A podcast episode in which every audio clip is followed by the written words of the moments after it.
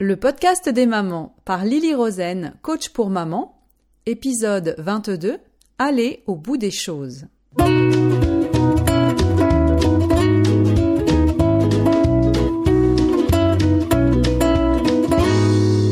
Le podcast des mamans, c'est pour tous ceux qui s'intéressent à la famille.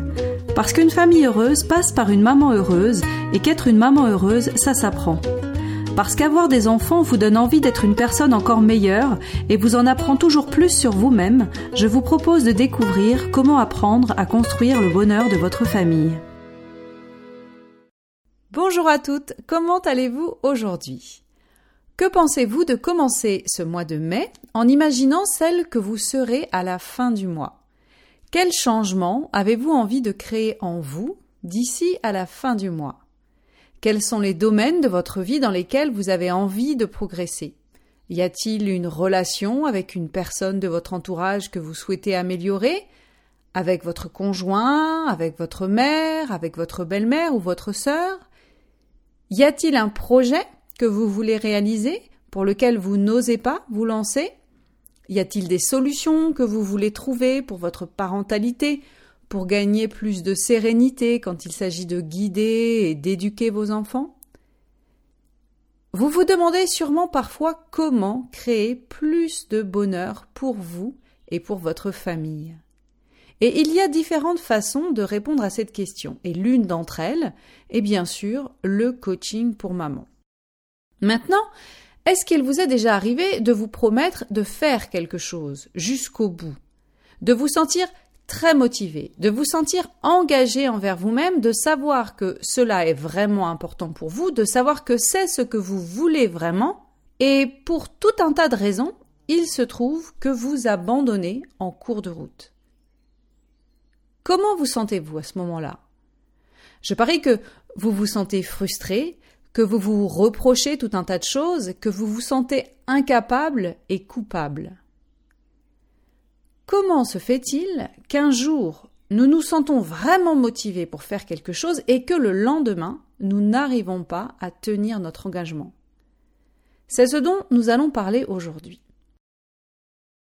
Tout d'abord, j'aimerais que vous pensiez aux choses que vous avez déjà accomplies.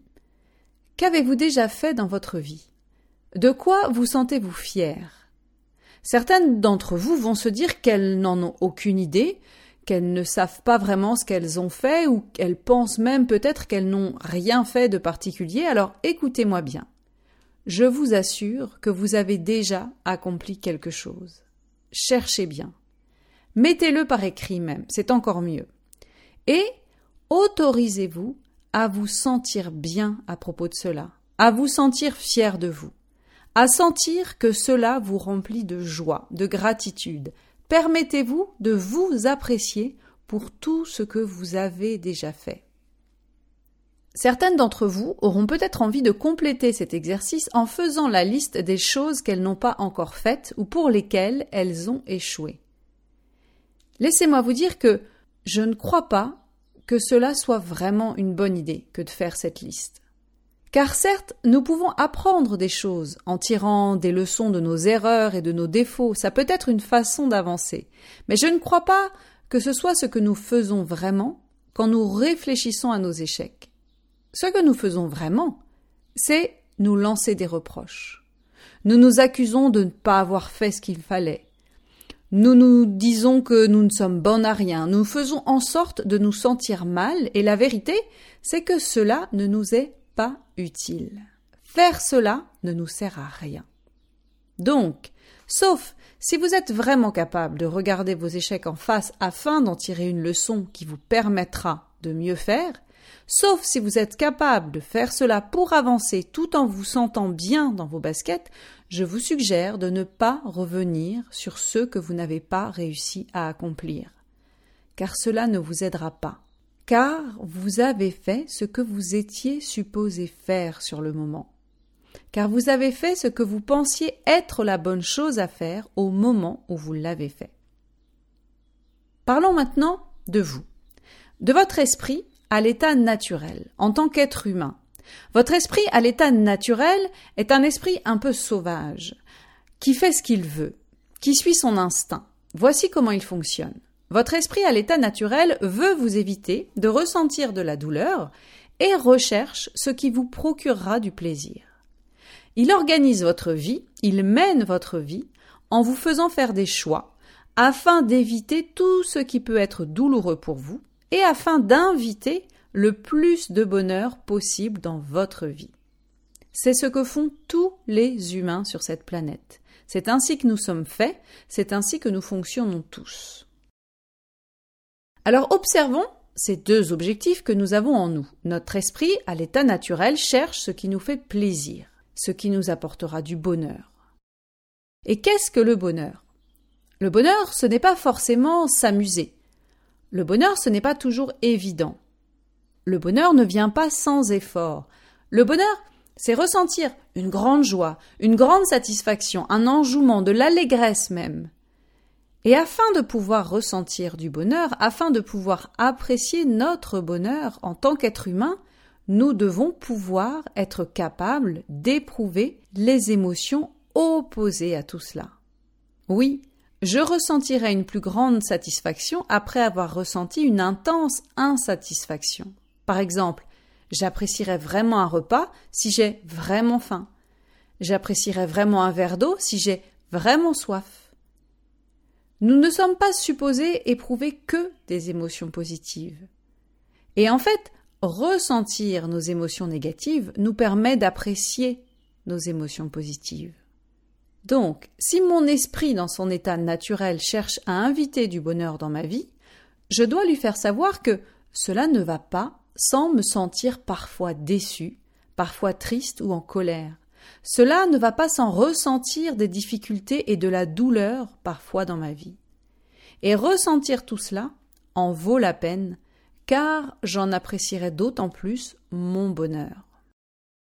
L'autre objectif de notre esprit à l'état naturel est de nous éviter tout ce qui est douloureux. Notre esprit à l'état naturel est impatient.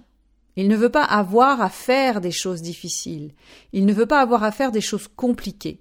Il veut que les choses soient faciles, rapides, agréables et amusantes pour moi.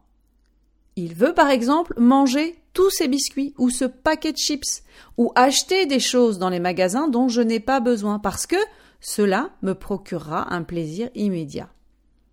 Revenons maintenant à nos moutons. Revenons à ces choses que nous voulons nous engager à faire, à ces choses que nous nous promettons à nous-mêmes, ces choses pour lesquelles nous voulons aller jusqu'au bout, parce que c'est important pour nous. Et entre parenthèses, je précise que nous parlons aujourd'hui des choses que nous nous promettons à nous-mêmes et non pas des choses que nous promettons aux autres. Ce n'est pas ce sur quoi nous nous concentrons aujourd'hui. Quand nous prenons un engagement envers nous-mêmes, cet engagement ne vient pas de notre esprit à l'état naturel, il vient d'une autre partie de nous-mêmes, de la partie la plus sage en nous, qui cherche là encore notre plaisir mais sur le long terme. Cette partie, c'est notre esprit à l'état de conscience, notre bon sens, si vous voulez. Et notre esprit à l'état de conscience nous dit je ne vais plus manger ces biscuits ou ces chips car je veux me sentir bien dans mon corps. Et lorsque nous les mangeons quand même, lorsque nous ne respectons pas notre engagement, lorsque nous n'allons pas au bout des choses, c'est que notre esprit à l'état de nature a pris le dessus. Car sur le moment, ces biscuits ou ces chips ont l'air délicieux et ils nous apportent un plaisir immédiat. Savez-vous que lorsque vous ne respectez pas les promesses que vous vous faites, alors vous nuisez à la relation que vous avez avec vous-même? Car oui, vous avez une relation avec vous-même. Je m'explique.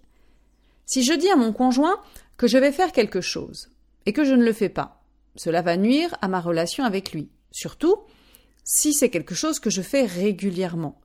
Il ne me fera plus confiance, il ne me croira plus, etc. Et cela causera des dommages profonds dans notre relation.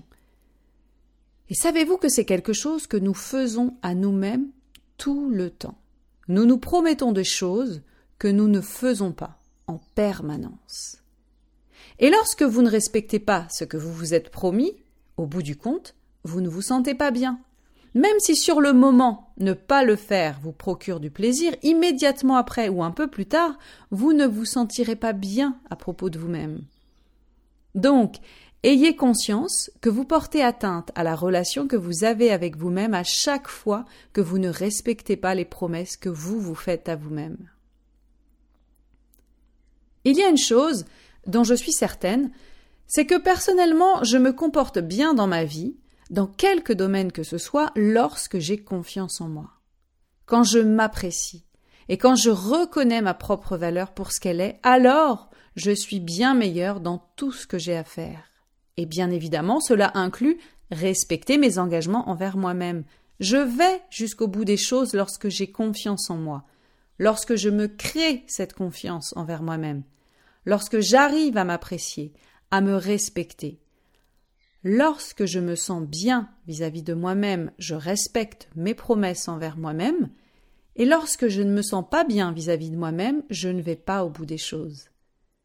Donc, quand je ne respecte pas mes promesses, cela n'est pas bon pour moi. Cela me coince dans un cercle négatif et je ne me sens pas bien. Et c'est là que mon esprit, à l'état naturel, va encore une fois essayer de me procurer un plaisir immédiat afin de m'aider à sortir de mes émotions négatives. Et je vais faire des choses comme manger du chocolat, faire du shopping, regarder beaucoup trop de séries à la télévision, etc., etc. Vous me suivez? Voici maintenant quelques recommandations que je vous invite à suivre. Premièrement, soyez prudente lorsque vous décidez de prendre un engagement envers vous-même. Je ne sais pas pour vous, mais je peux parfois me dire des choses comme Allez, demain, je commence à courir et je vais y aller trois fois par semaine. Ou encore C'est terminé, je ne mangerai plus jamais de cette pâte à tartiner. Ou bien Allez, maintenant, le soir, je ne regarde plus de séries, je prends un livre à la place avant de dormir. Et lorsque je prends des décisions rapides, comme celle-ci, je ne suis pas vraiment déterminée à le faire. Ce n'est pas un réel engagement. En fait, je me sens juste coupable sur le moment de quelque chose que je suis en train de faire et je prends ces décisions afin de me sentir mieux sur le moment. Et par la suite, il est évident que je ne vais pas aller au bout des choses, au bout de ce que je me suis promis. Et je retombe dans ce fameux cercle négatif.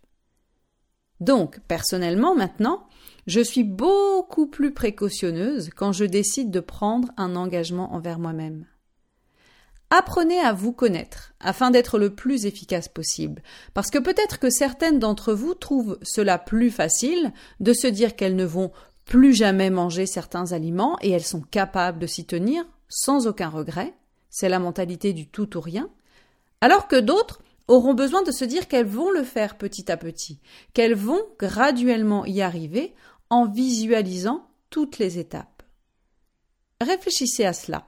Apprenez à vous connaître pour faire en sorte de mettre en œuvre votre réussite. Et surtout, ne prenez pas la décision de vous engager à faire quelque chose envers vous-même que si vous êtes vraiment certaine de vouloir tenir cet engagement. Ne prenez pas de décision rapide sur un coup de tête. Deuxièmement, au lieu de décider de quelque chose de très spécifique comme euh, de lire un livre chaque semaine par exemple, vous pouvez tout à fait choisir de prendre une forme d'engagement plus générale. Trouvez une pensée plus globale à propos de vous-même que vous voulez mettre en œuvre. Ainsi vous découvrirez au fur et à mesure les différentes façons de réaliser cet engagement. Personnellement, pour cette année 2019, je me suis engagée envers moi-même à créer plus d'harmonie dans ma vie. Dans tous les domaines de ma vie, je veux faire en sorte de vivre plus harmonieusement.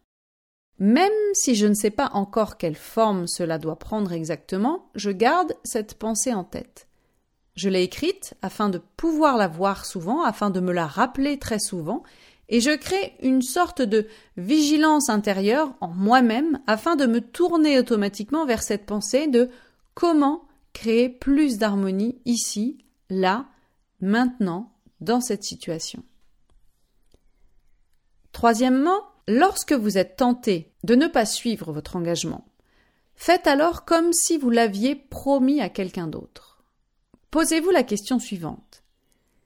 Si j'avais fait cette promesse à quelqu'un d'autre, est-ce que je serais tenté de me dire aussi facilement tant pis, je laisse tomber, je ne le fais pas? Non, jamais de la vie. Puisque vous voulez garder des bonnes relations avec les autres, vous voulez leur montrer du respect. Dites-vous alors que vous voulez également garder de bonnes relations avec vous-même. Dites-vous que vous voulez vous montrer du respect envers vous-même. Et rappelez-vous à quel point ne pas respecter cet engagement peut vous nuire. Quatrièmement, si vous n'y arrivez pas, si vous ne parvenez pas à respecter ce que vous vous êtes promis, ce qui vous arrivera, c'est certain, car nous sommes toutes des êtres humains, c'est normal, ne vous laissez pas aller à vous sentir coupable.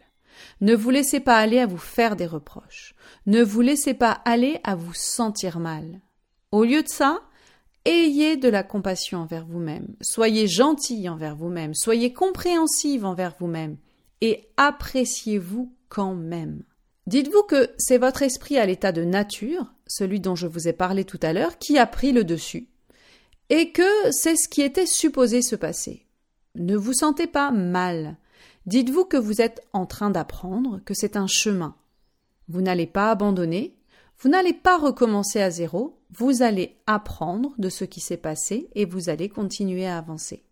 Il est plus facile pour notre cerveau de se tourner vers la culpabilité et les reproches envers nous-mêmes. C'est beaucoup plus facile pour notre cerveau de faire cela que de faire le travail de nous apprécier quand même et de continuer à avancer vers ce que nous voulons vraiment. Cela requiert d'apprendre à devenir la meilleure version de vous-même pour y parvenir. Donc, pour résumer, quand vous n'allez pas au bout des choses, il y a souvent une raison. C'est soit parce que vous voulez éviter quelque chose de difficile, de douloureux, soit parce que vous voulez vous procurer du plaisir immédiat. Ne vous sentez pas coupable de ne pas avoir tenu un engagement. Faites le travail difficile de vous apprécier tout de même. Soyez prudente lorsque vous décidez de prendre un engagement, évaluez votre détermination. Et au lieu de décider de quelque chose de très spécifique, vous pouvez tout à fait décider d'un concept général, d'une idée globale de la personne que vous voulez être et vous y tenir.